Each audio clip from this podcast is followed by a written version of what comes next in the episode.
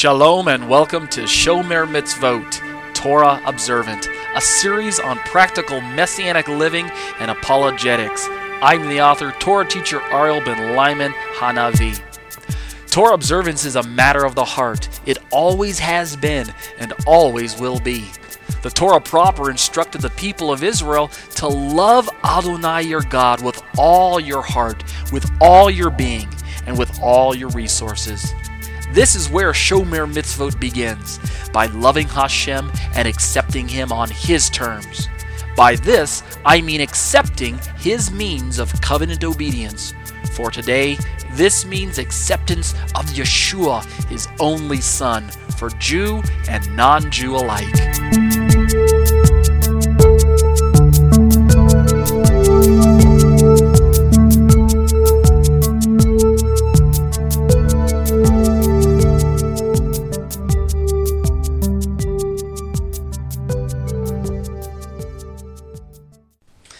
Avinu Malkeinu, our Father, our King, Lord, we bless your name tonight. We thank you for uh, your Spirit's presence and drawing us together as a community. Uh, people gathered around your name, people uh, excited about your kingdom. Father, people who are in love with your Son Yeshua. We thank you for the uh, the leadership training school and the opportunity that it provides for us to to be shaped and to grow and to be challenged and to um, to be put in a place where we can be used by you better, more efficiently. We ask, Father, that you will touch each and every person who's in the class, including the teacher. Um, grow us up, cause us to um, learn more and more about you so that we are effective witnesses in this world. In fact, uh, the time is needed for stronger and more efficient teachers.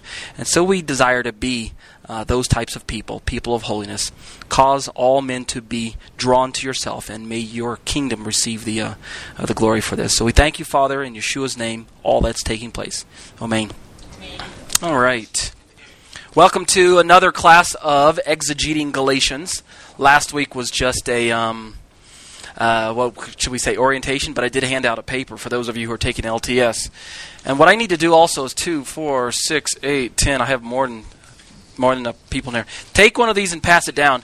What I need to know on the paper, let me keep one for a second. What I need to know on the paper, or at least the uh, the other um, leaders here need to know, is who's taking the class for credit. That is to say, who has paid. That way, I also know who to give homework to and who to expect homework from. Versus, you can audit the class and don't have to do any homework unless you want to, but you won't get graded on it. Um, I might make comments on the on your homework, but but if you go through all the trouble to write out a paper, I will read through it and make comments, but it, you won't get a grade per se. Um, also, if you are enrolled in the class, generally speaking, that puts you in a position to receive the handouts right away. The handouts that we produce are not free. Um, I try to. There's there's a chair up here if you want to. Yeah. Um, I try to help the harvest with their handouts as well. I have a laser printer at my house. Um, and the harvest has a printer here, and printing's not free. So anything, the twenty-five dollars that you pay for to enroll in the class helps to go to alleviate part of that. They're not just paying me to stand up here and teach, although that's part of it, but that's not, in my opinion. I just turn around and use the money for for you guys. So when you guys pay and, and put money into it, you're saying that I'm enrolled in the class and that I want to get credit for it, and that. Um, uh, I want to receive the handouts, and that's what the that's what enrolling in there too. So if you check off the one that simply says I'm auditing the class, I desire to audit but no fee. I understand that. I'm going to make sure you, to the best of my ability, that you get a handout either way. It simply means that you don't have to pay, and I don't have a problem with that. That's a little confusing to some. Bottom line is, if you're taking a class for LTS credit, you do need to pay for it, and you'll work that out with one of the one of the uh, um, one of the other people on staff as to how that payment works.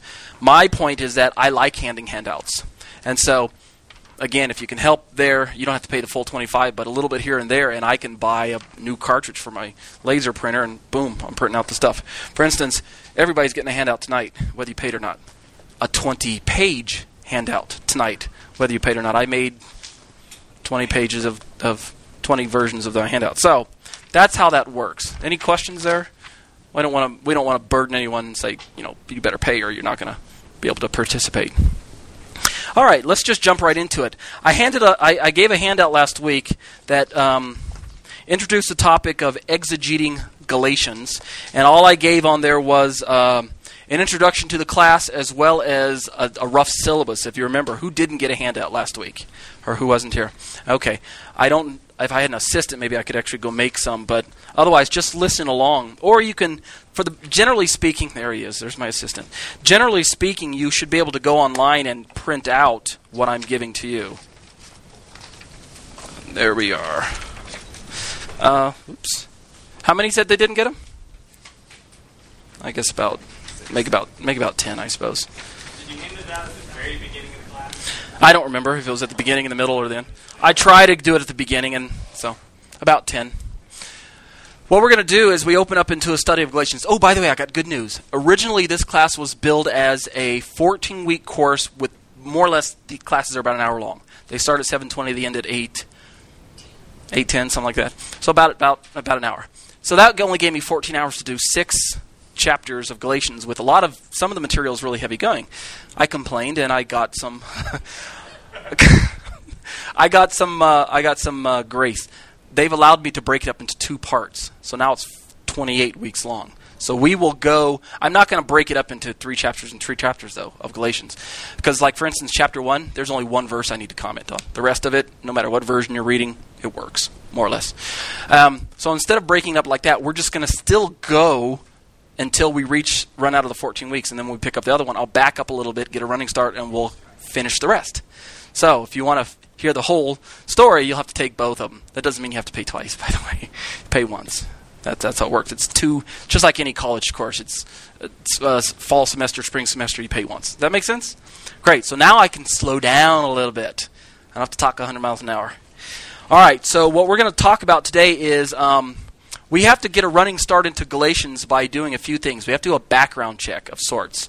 I think it's safe to say that Paul was um, Torah observant to be sure, we have to look at the book of Galatians and ask ourselves who wrote it, why did he write it, or that is to say, what occasioned him to write it, who were his intended audiences, how did they, how were they impacted or influenced by the material. Um, this headset is really uncomfortable. It's square. You see that, right? I'm like, well, who was the person that put? The, what are they thinking? SpongeBob SquarePants was going to buy this thing? Look at that thing. Either that or Bart Simpson, right? They both have square heads. anyway, I'm sorry. I just it's just digging into my ear, so you'll have to. If I'm wincing in pain, you'll know why. Um, who wrote the book? Why did he write it? What what caused him to write it? Obviously, we know the Spirit told him to write the letter, but there was a real life situation that was taking place in Galatia in the congregation, and what caused what was going on there that Paul was addressing. Um, I gave you in the handout uh, a little background uh, oops, I didn't give him that. I'll get it to you later. Uh, like an overview, a general outline of the of the letter itself.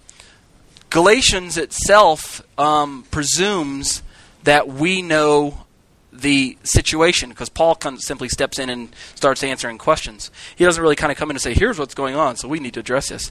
Of sorts, he doesn't do that. What we have to do is we have to do our, our homework and dig out, try and figure out what the historical background is behind the letter. In doing so, it's helpful to know who wrote it and, and what his background is. For instance, it's no small secret that in the in the Christian tradition, the book of Galatians is viewed as Paul's answer to this question. Okay, I'm going to use air quotes, meaning here's the supposed question. The ostensible question is this: I'm I'm Jewish. How much Torah should we should we ask the Gentiles to keep? Something like that. What what should we, what should we place in their lap by way of covenant members, and how much Torah should we give to them? And in that question, Paul answers kind of just more or less. I mean, he draws it out in six chapters, but he could have said it in one verse. The law is done away with. We're under grace. That's about as, as much Torah as you need to keep. In other words, that much. That's generally, I'm, I'm, using generalizations. That's generally how Galatians is viewed, is our liberty in Messiah. In fact, let me read for you a, um, a list, uh, like if you were to go to, like, say, a Christian bookstore. Um, let's see, where is it? If you go to a general, uh, like a Christian bookstore and look on their section of Galatia, um, here's what you'll end up reading about. Let's see if I can find it here. Here we are. The prevailing view of Christian commentators, their, their, view may be represented by many popular titles on the book of Galatians. Listen to this. I'm not trying to slam any author or their or their commentaries. I think there's some helpful information in all of them. I'm simply trying to say that it, it bespeaks of their worldview when, or their, their hermeneutic as to how the book is read when we listen to their titles, okay? Galatians, The Charter of Christian Liberty by Tenney. Freedom or Free from Bondage God's Way by K. Arthur. Galatians, Paul's Charter of Christian Freedom by Morris. Galatians, Epistle, Epistle of Christian Liberty by Brooks. Free to Love, Paul's Defense of Christian Liberty in Galatians by Buckle. Galatians, A New Kind of Freedom by Summers.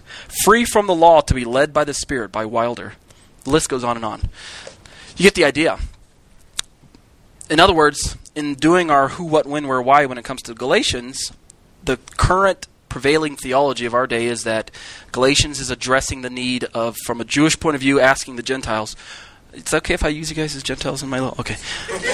um, how much Torah should we give them? In other words, Galatians is kind of like a com- it's kind of like a long drawn out view of Acts chapter 15 compacted. If you're familiar with Acts 15, it's the Jerusalem Council. And it seems to be, from Christian commentators' point of view, that they had the same questions. Now, I'll give them that, that, that credit. They are right. It is the same issue. But the issue, from their point of view, seems to be how much Torah should we give to the Gentiles? Um, and the answer decided by the Jerusalem leadership of that day is we'll give him these four in Acts chapter 15. But in Paul's letter, he basically just comes out and says, you know, we're not under law, we're under grace. Just, just don't worry about it. Just move on in Messiah, and you'll be okay. That's generally the answer. So that we don't need to go through the Torah figuring out which parts we need to keep, and which parts we don't. Obviously, all of the ceremonials thrown out. The moral parts we'll keep.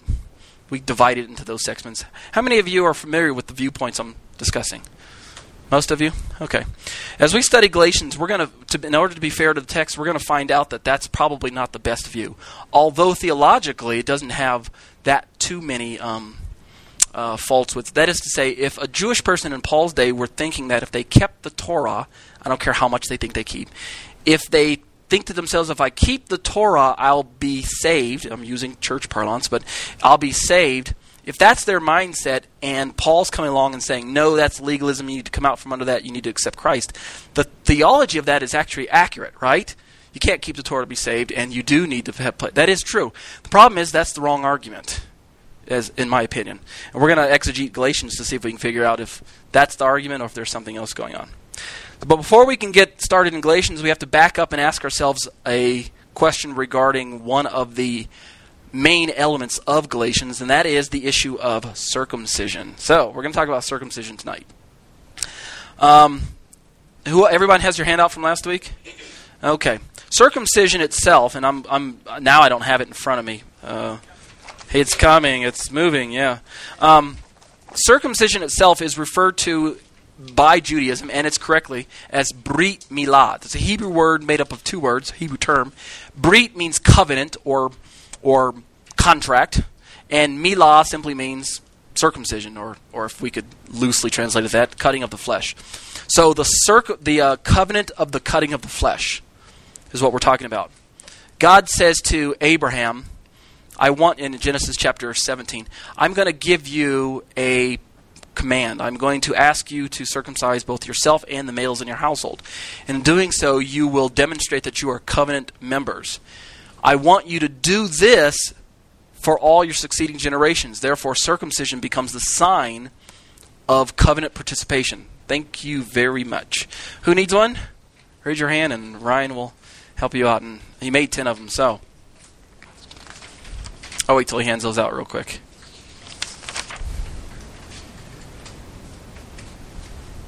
Because I want to read some of this. I want it to go up on online as me reading part of this. After everything's put online, we'll show you those of you with internet access how to access these things, how to get get a hold of them. Everyone get one, basically. Great. I'll take one. All right. Okay, let's turn to page two. The first page is just the uh, syllabus, so you can see what tap what topics we're going to talk about there. On the very top of page two, Brit Milah, we have a quote from Genesis chapter 12 where God tells Avram, he's noticed his name isn't changed to Abraham yet, he's still Abram. You know, get out of your country, get away from your people. I'm going to make your name great. I'm going to make a promise to you. It's a promise of multiplicity. I'm going to bless you. I'm going to give children to you. I'm going to give you an inheritance of sorts. I'll give you a land. And notice in that um, in that promise that God gives Abraham, it's couched in the language of a universal or unilateral uh, type covenant. That is to say, God's not saying to Abraham, "If you do this, if you do this, if you do this, and if you do this, if you jump through these hoops, then you then I'll do all these things for you." More or less, God just says, "Get out." It's like you come over here. I want to bless you. More or less, like God's already where he needs to be, and he calls Abraham, "Come over here, and I'm going to bless you once you get here." So all Abraham has to do, more or less, first of all, is just get away and get out, get to a place where God can bless him. All right, the opening monologue from God, containing both directives and promises, is packed with some very important facts that affect everybody. In my opinion, they do affect everybody. Um, I'm not reading verbatim from my paper, but since I wrote it, you can read it there. But I'll read a lot of it for these people. Later on in Genesis chapter 17, we find God instructing Abraham. Um, concerning circumcision. Amazing that God would select that part of the body to demonstrate a most wonderful spiritual truth to both Avram and to his entire uh, and to the entire world. We'll figure out in the weeks to come why he chose that body part. In other words, that's the next one, the ouch factor. Why the male reproductive organ? You know, he could have told him to snip his ear or something like that. Why did he have to go there? All the men are saying, why did he go there? And you women are going, Whew. yeah. So, but we'll find out why he went there. Um, so, um, what ends up happening is that Abraham doesn't seem to question God in regards to this. Um, he doesn't put up a lot of ex- excuses. He simply steps into the commandment, um, as odd as it sounds and as painful as it might be. Paul seems to pick up on this in um, in his letters, and in and what and what we we find is that Paul makes no small mention of the Genesis 15 account, where God says, um, "I'm going to." uh, call you out and make promises to you. And so let's look at that quote there right in the middle of the page. This is Paul speaking. For what does the Tanakh say? Abraham put his trust in God and it was credited to his account as righteousness. So we have Paul right away setting up Abraham as the model of our faith. And, he, and Abraham's going to become a key factor in studying Galatians. We have to understand how Paul sees Galatians as we're studying uh, Galatians. Or I'm sorry, how Paul sees Abraham when we're studying Galatians. In fact, given its location within Paul's arguments, both from Romans and Galatians, it's clear that the phrase um, credited to his account as righteousness. Um, is referring to imputed righteousness that is positional, or to use church parlance, forensic or um, justification.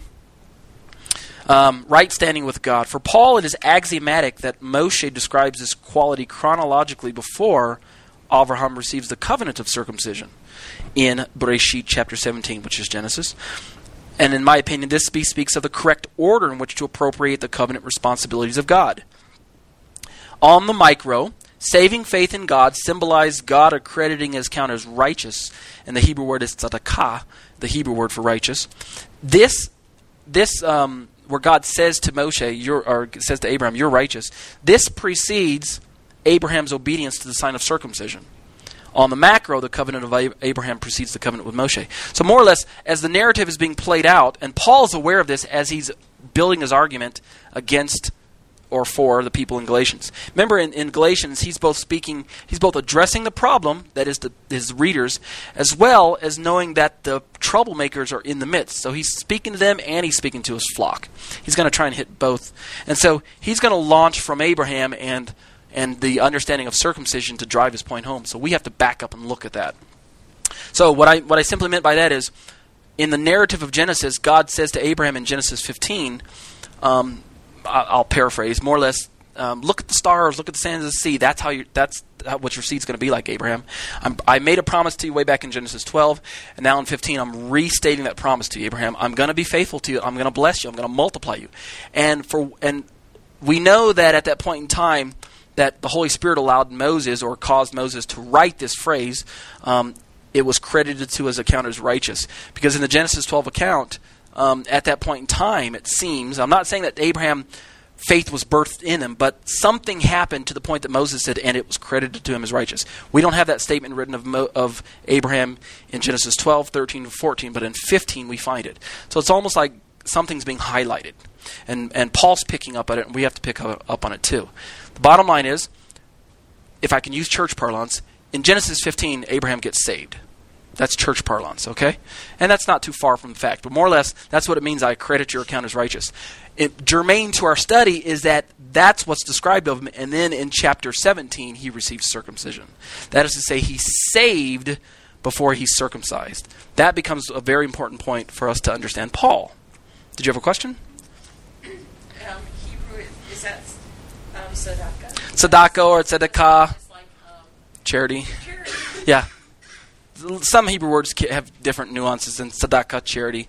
Uh, just like uh, mitzvah means both good deed and commandment. Hebrew, yeah, tzedakah. That's that. That's the word, tzedakah or tzedakah. All right. So, thinking from a 21st century Western mindset, one might presume that since God declared him righteous already in Genesis 15, any added covenantal sign might prove to be superfluous. Avraham and apparently God thought otherwise to neglect circumcision on Abraham's part is to neglect the chosen sign of the covenant, and consequently, it is rejection of the covenant itself. Here's what I mean. In Near Eastern covenants, um, they usually involved two parties, and there was usually a sign of the covenant, something that you carry on your person, like a small stone or something like that, a token of the covenant. To reject the token is to say, I'm rejecting the covenant. And in Near Eastern um, practices, if you were caught without the token on you, is it's tantamount to saying, I, "Well, I'm not part of that covenant." The same kind of view is in, i i or the same kind of logic is in view behind the wedding ring and the wedding itself. You know, you guys, you go out of town. You're you married guys. You go out of town, and you know the wife's away, so you're going to go hit the bar or the nightclub, and you take your wedding ring off. What's going on there? There's there's something happening, right? It doesn't say you're not married when you take the ring off. Or does it say you're not married? You know what I mean? It sends a signal to the rest of the world, hey, what's going on here? So there's it's it's the sign of the covenant. And in, and in a small way it's a rejection of the covenant to take your wedding ring off or to hide the wedding ring or something like that.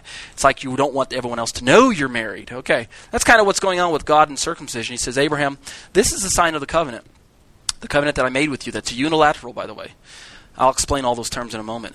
I'm making a covenant with you, and now I want to give you a sign of the covenant. I want you and your males to carry this sign with you in perpetuity. I don't want you to stop doing this. So to reject the sign is like saying to God, you know, I don't care about your covenant. So that's what I mean by to reject the sign is to reject the covenant. Although some people would try and get away and say, no, I'm not rejecting the covenant, but I just don't want to circumcise myself.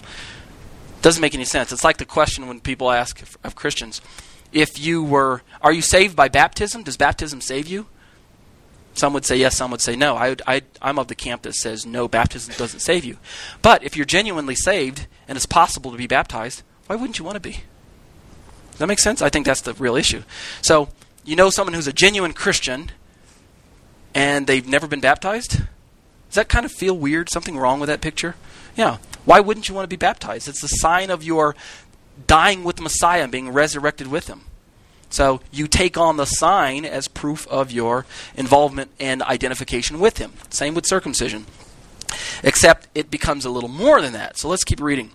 Abraham did not hesitate to, to both circumcise himself and all the males of his household. That includes uh, slaves that he had brought with him or purchased.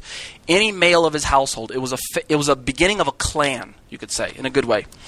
Looking forward at its effect, at its effect in the biblical narratives, we learn that it was to become a unique marker outwardly identifying those males of the offspring of Abraham as inheritors of the magnificent promises that Hashem was making with this man.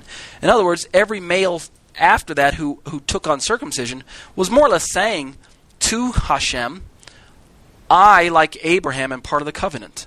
I'm included in, in, this covenant with Abraham. More or less, they're saying to God, hey, you made a promise to Abraham, and I'm in on it, and here's the proof. Of course, eight day old baby boys don't choose to become covenant members. Isn't that neat? Who circumcises the babies? The parents, the father and the mother. So it's incumbent upon the parents to pass that, that promise down. I imagine that they probably circumcised their baby at eight, eight days old, and then as the baby boy grew, and going towards what we call maturity or towards the point of um, accountability, they're probably teaching this baby about the promises. I mean, if I were Abraham, I'm I'm talking to Isaac. You know, I, I got to tell you about the first time when God called me, what that was like. This invisible God who called me out, told me to leave my fellow countrymen, my family, and come to a place, and and it, and w- the trials that I went through, and all the tests, and and and and you know this and that. And so what Abraham is doing is he's imparting to Isaac, his his firstborn, Because Isaac's already circumcised at eight days, right? He's imparting all this truth to Isaac so that when Isaac reaches the age of accountability, which we kind of affectionately say 12, 13, something like that, let's just use round numbers and say it's 13. then Isaac can decide for himself if he wants to be a covenant member as well within the heart. He's already got the outward sign, but now he's going to put the two together. He's going to put the outward and the inward together so that he becomes also a genuine covenant member or a lasting covenant member. You could say he's on borrowed time while he's not come to a decision mode yet. He's under the care of his parents. It's a metaphor that Paul's going to pick up on later on in, in Galatians. But suffice it to say, I think that's where that's part of what's supposed to have happened in those settings is the parents are supposed to give that. Now, is that any different than what, what we should have today? You parents who believe in Yeshua and affirm Yeshua, shouldn't you be giving that to your children? Shouldn't you be passing that heritage down to them so that when the time comes for them to make the decision on their own, that they can make the proper decisions? Yeah. So I think that's what's happening. It did not, nor does it now, serve to secure those promises through personal effort. Simply being circumcised didn't guarantee that one was a lasting covenant member. Because at 13 or 14, Isaac could have said, You know what? Mom, Pop, see ya. I'm out of here. I don't want anything to do with you guys. What a heartbreak that would have been for Abraham. But it would have been a reflection of his not imparting that to his son. Train, train up a child in the way he should go. I think it is our responsibility as parents to give that to our children so that they have, um, so that they can make informed decisions. And part of the rebellion that we have rampant in the world, or at least in America, or in churches, I should say, is that parents don't care what their children are growing up on. They just they're not giving them the, the, the heritage of Abraham. They're just feeding them the world. And, that's how they turn out when it comes time to choose. They they're just out of there. You guys know what I'm talking about there? Yeah, that's a shame. So, um, what is more, the sign of circumcision was to be an indicator that all subsequent male covenant participants were adopting the same faith that Abraham possessed. That's the point. The males are basically, I mean, at eight days old, do they have a choice? Do they say, no, no, no, no, no, don't do this to me? what a shock that would be if your kids. No, the parents are kind of saying, you know what? We're giving this to our children uh, and to our to specifically specifically to the men, to the males. Obviously, it was incumbent upon the faithful father to pass his sign on to his eight day, onto his son. As I note, eight day old baby boys do not circumcise themselves. The promises were of faith, and we can read Romans four, and you'll see that. To be 100% sure, the Torah says that the promises were given to him, Abraham, before he was circumcised. That's going to be one of Paul's main points, and we're going to we're going to we're going to camp out on that for a while too. This is why, after Hashem promised that his seed would be as numerous as the stars, and, and there's your reference, chapter 15, verse 5 and 6, Abraham was credited with being righteous because he believed the unbelievable. Remember, God's telling him, hey, Abraham, you're going to have a lot of kids. And Abraham's like, um, time out. I don't even have one yet. What's going on? And God knew that. And Abraham wasn't perfect. But something happened in Abraham's heart enough for God to look in and see that and, and to cause uh, Moshe to write that it was credited to him as righteousness. Now, the implied meaning behind the term Brit Milah, again, as I mentioned, is covenant of circumcision. Why does Judaism refer to circumcision as a covenant? I believe that this act betrays the Torah's intentions to speak to the circumcised male about his responsibilities in helping to bring about the truth that Hashem and Hashem alone can bring the previously mentioned promises of Abraham to come to pass. Let's examine the details. Um, let me get my Bible here. We'll go look at some verses. What? Did I say what? Betrays, yeah, I'm just using poetic language. It portrays, you can say portrays, but betrays is what I mean. Portrays, it's bespeaks. Um, so, with this background on circumcision, just a little bit, and and for next week, just so you know, we're going to take a break. We're not going to do um, Galatians. This coming weekend is Yom Teruah. So I've got a commentary on Yom Teruah for us to look at instead. We're going to take a break from Galatians for one week. So when we come back, actually when we come back Monday, we'll st- still talk about uh, Galatians a little bit. But for the most part, I want to ask how was your Yom Teruah? We'll talk about that for a little bit. Okay. But for this, for the moment, as we look at our study on Galatians, um, Paul is aware of what we just read. He's read the story of Abraham. He knows the players. He knows the details. It is in that setting that he approaches the the uh, the um, he sits down to write Galatians and address the issue. So briefly, when does this class end? Eight what? Eight oh five. Is that right? Do I have 10 minutes left? Mark starts at 8:10. Is that right? I'm just I'm like amazed. 8:05. Sure. Can we turn this clock back? All right. Um, how many of you plan on staying the course of this class? Let me see your hand. Great. Okay. Um, I want to throw out for you in a in a in a because I don't want you to think that I'm forcing the fit, but I want to throw out to you what I what I believe is happening in Galatians, and then and then as we study it, you can tell me if it fits or if uh, if I'm forcing the fit. Okay. Here's what I think is happening in Galatians. I'll see if I can get it in 10 minutes. More or less, what we have is a group of people, like, let's say I'm going to use the example. I'm Paul, and you guys are the Galatians community. I come and visit you all. When I come and visit you all, you're comprised of a mixed crowd. You've got Jews and Gentiles. I'm using the term Jews pretty loosely, meaning non Gentile. That is to say, Jews look at those who are not Jews and go, You're Gentiles just in that limited scope. And those who are Gentiles who don't know if they have any traceable lineage to Judah or Abraham or any of that, they simply call themselves Gentiles, or if they're Roman citizens or Greeks or things like that. General terms. Is that safe? Can I use that for now? I'm not going to get in trouble on who's a Jew for now. Although we, we can talk about that later on. But generally speaking, we got Jews and Gentiles, just generally speaking. Paul comes in and he preaches the gospel to them. It is, in fact, the genuine gospel of Yeshua salvation by faith, through grace, things like that. By grace through faith. Um, and the response is great. We have Jew and Gentile both responding to the gospel message. And then, and then Paul, like any any shaliach, a sent one, an apostle, he's got to move on. So he leaves the congregation under the care of some some pastors or whomever he's put in charge, some leaders, and he moves on. And so these people are kind of growing in their knowledge of Yeshua. This is really great, and they're kind of their and in, in kind of their innocence, they're just they're just they're just realizing, you know, let's just say that this side of the room is Jewish and this side's Gentile. And all of a sudden, for the first time, you guys are kind of looking across the alley at each other going, wow, we're brothers and sisters in Messiah. In other words, the truth is sinking in. They're just like, wow, this is great. The Spirit is working in them, and there's they're starting to get along. And this, I mean, it's just isn't that the way it should be? Everybody just loves one another, right? Um, I mean, I'm, I'm not trying to be facetious. That, that's that's the way it should be. They're they're getting along. But then what we seem to have is a group of people either is either grows up out of the congregation, or maybe they they they come in from the outside. Either or works. Maybe a little bit of both. This group of people we're going to label, according to the church, we're going to label them Judaizers. I don't like that term though; it's pejorative. I'm going to use the term influencers. That's the term I'm going to adopt in my writings. Influencers. They're trying to influence the crowd. Here's what they say: This group of people are either native-born Jews or they're proselytes. They came to Judaism, and from a Jewish point of view, they weren't born Jewish, but they came into Judaism through the proselyte conversion. And in that um, conversion, or in their status as Jews, they don't really feel that Gentiles are full fledged covenant members because they're not Jewish. The very fact that they're not Jewish discounts them from being covenant members. Why? They draw their theology out of many chapters or many texts in the in the passage, but suffice to say, they just don't think that Gentiles should be full fledged covenant members. So they're going to come in and they're going to try and persuade the, the existing Jewish members to stand behind them in in getting these Gentiles to come over or come out of the closet or cross over. You know what I mean?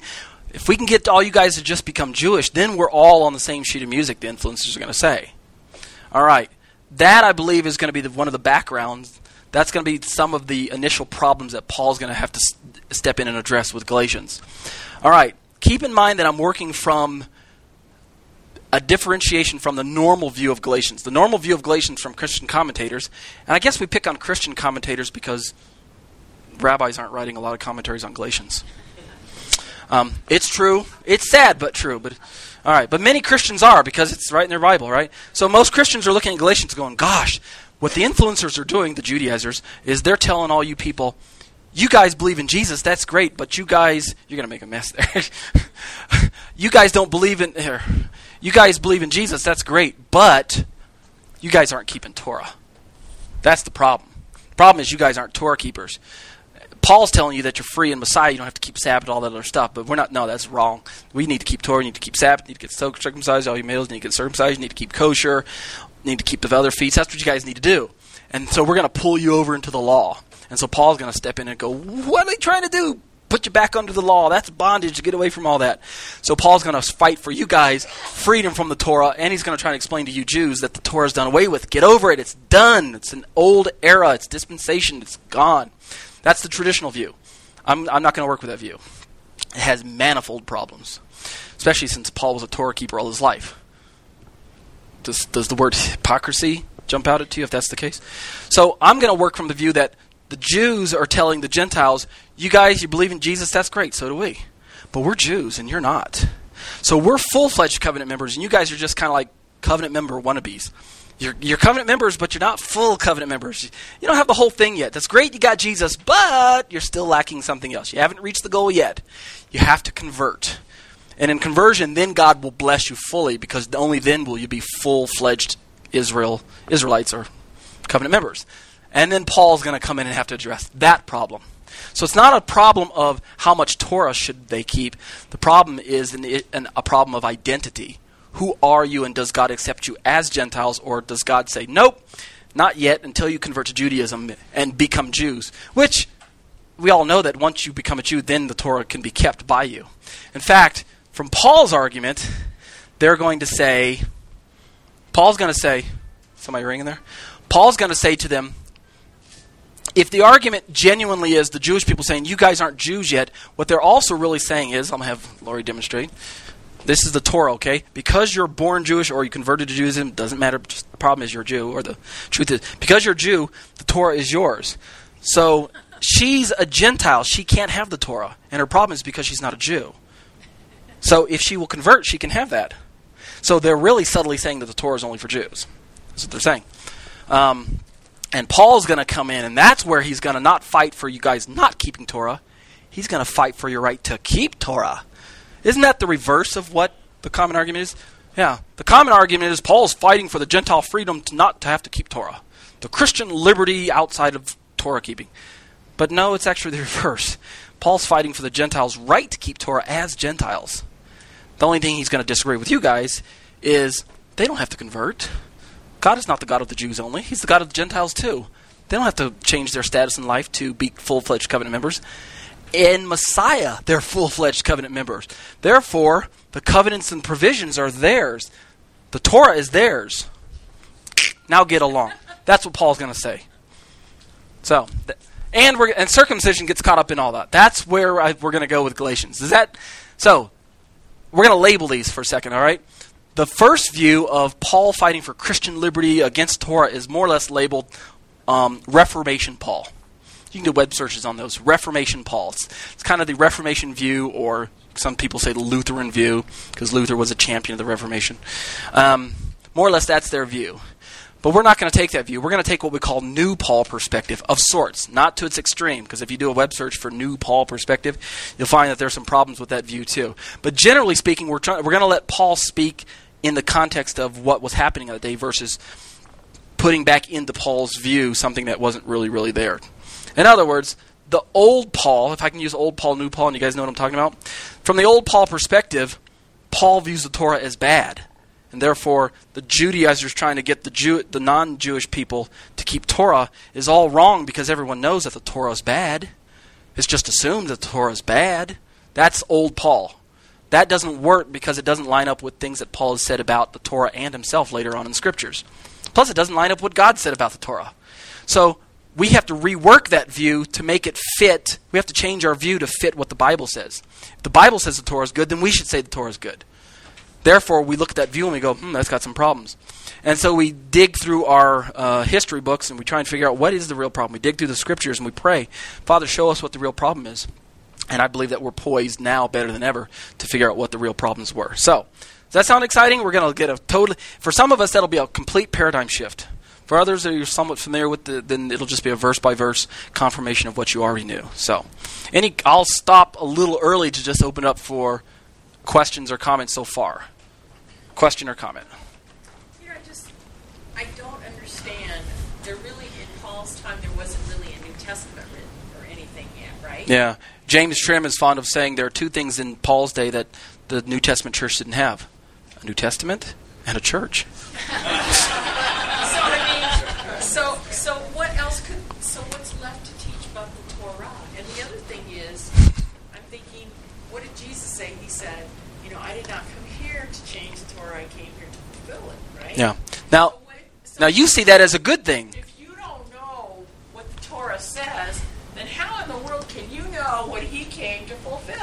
Yeah. Okay, that's real nice, and that's that's nice. That's great. That verse becomes a, a watershed issue if Jesus came to fulfill the Torah. What does it mean he fulfilled? The modern prevailing theology of the day teaches fulfillment means that it's been filled up and it's been done away with. Fulfill is, is equated to done away with somehow. Not how we get that out of there, but and and to be honest with you, to come full circle in all fairness, people who are sincerely saved are our brothers and sisters in Messiah, whether to keep Torah or not because Torah is not a salvific issue in that sense. I'm using air quotes because it's I don't like using that cut and dry analogy. It's because God doesn't use it that way. But if we could use Greek mentality and just say it's either Torah obedience or salvation, then we would say it's salvation, faith in Messiah. So in reality, they are saved. But what what ends up happening is that we fundamentally, as a Christian community, we fundamentally misunderstand the purposes of Torah once we come to Messiah. We don't understand how the Torah functions in our lives after we come to faith. The Torah leads us to Messiah, and then we decide that once we've reached Messiah, that the Torah is jettisoned in favor of some new walk of grace. We fail to understand how the Torah comes along and becomes our uh, uh, blue, blueprint for holiness. We, we seem to think that we're making it up on our own, and in well meaning, we, we are well meaning, we have good intentions. Um, we seem to, and plus we ter- we do in about face. We look at the current Judaisms and we see that there's a legalism there. Whether you call it misuse of the Torah or misuse of your identity, it's a legalistic point of view. But it's not the legalism that we've described. It's it gets a little little more complex. Because I'll tell you truthfully, the Judaisms of Paul's day did not think that the Torah was a simplistic ladder to heaven. They didn't think, hey, if we just keep X, Y, Z parts of the Torah, we're in. That's not the way they looked at Torah. They looked at it more or less the same way. In fact, they described their covenant position the same way that Christians describe their covenant position. Yet today's Christians don't give the, the early Judaisms that benefit. They describe them as if they were just stone cold legalists. What? You guys think that keep the Torah will save you? Are you daft? That's the way we read them in our commentaries. But that's not the way they thought. In fact, more or less, that's not the way they think today. So I'm trying to think, who are they describing when I read their commentaries on the Judaism stuff? They could keep the Torah and be saved, and and not only we have to keep to be saved. Let's just give to the Gentiles to keep be saved or whatever. Who who who are they talking about? There's nobody that in history that's that way, at least on a larger level. On smaller pocket levels, you know, you always have people over in this corner who believe whatever they want to believe. Yeah, you have that. But generally speaking, we can exonerate Judaism of the first century by saying that they did not hold to a simplistic view of if I keep the Torah, I'll be saved. It just it it's it defies logic, and I'll explain why in the weeks to come. Keeping the Torah to be saved? That's what we're going to discover as we talk about Galatians. Because Paul, you're right, in answer your question without giving the answer away, Paul talks about circumcision in Galatians. And I'll give you a hint. Acts 15 and Galatians are about five years off from each other, five to ten years difference. And we're going to go with the view that Galatians was written before Acts 15. I'll tell you why later. Um, but even if Galatians, Acts was written before Galatians, they seem to be talking about the same issue. So, what is circumcision? That's why we're talking about it. Because you're right. They say, unless you're circumcised, you cannot be saved. I'm thinking, hmm, I guess that leaves out all the females, right? Unless circumcision is speaking of something else. That's what we're going to look at in weeks to come. So, my last few moments. Is he done? 8.05? Yeah. Yours starts at 10? Yeah. Let me hand. You guys don't need to go. Let me hand out this. Um, when we come back next week, let's talk about this commentary. Just take one and pass it down. There should be enough there. And you're right. As soon as you get a commentary, you're out of here. You're dismissed. Yes. That concludes our show for today. It is my desire that this continuing series of teachings will assist the average non Jewish believer or new Messianic Jewish believer in his desire to become a more mature child of God.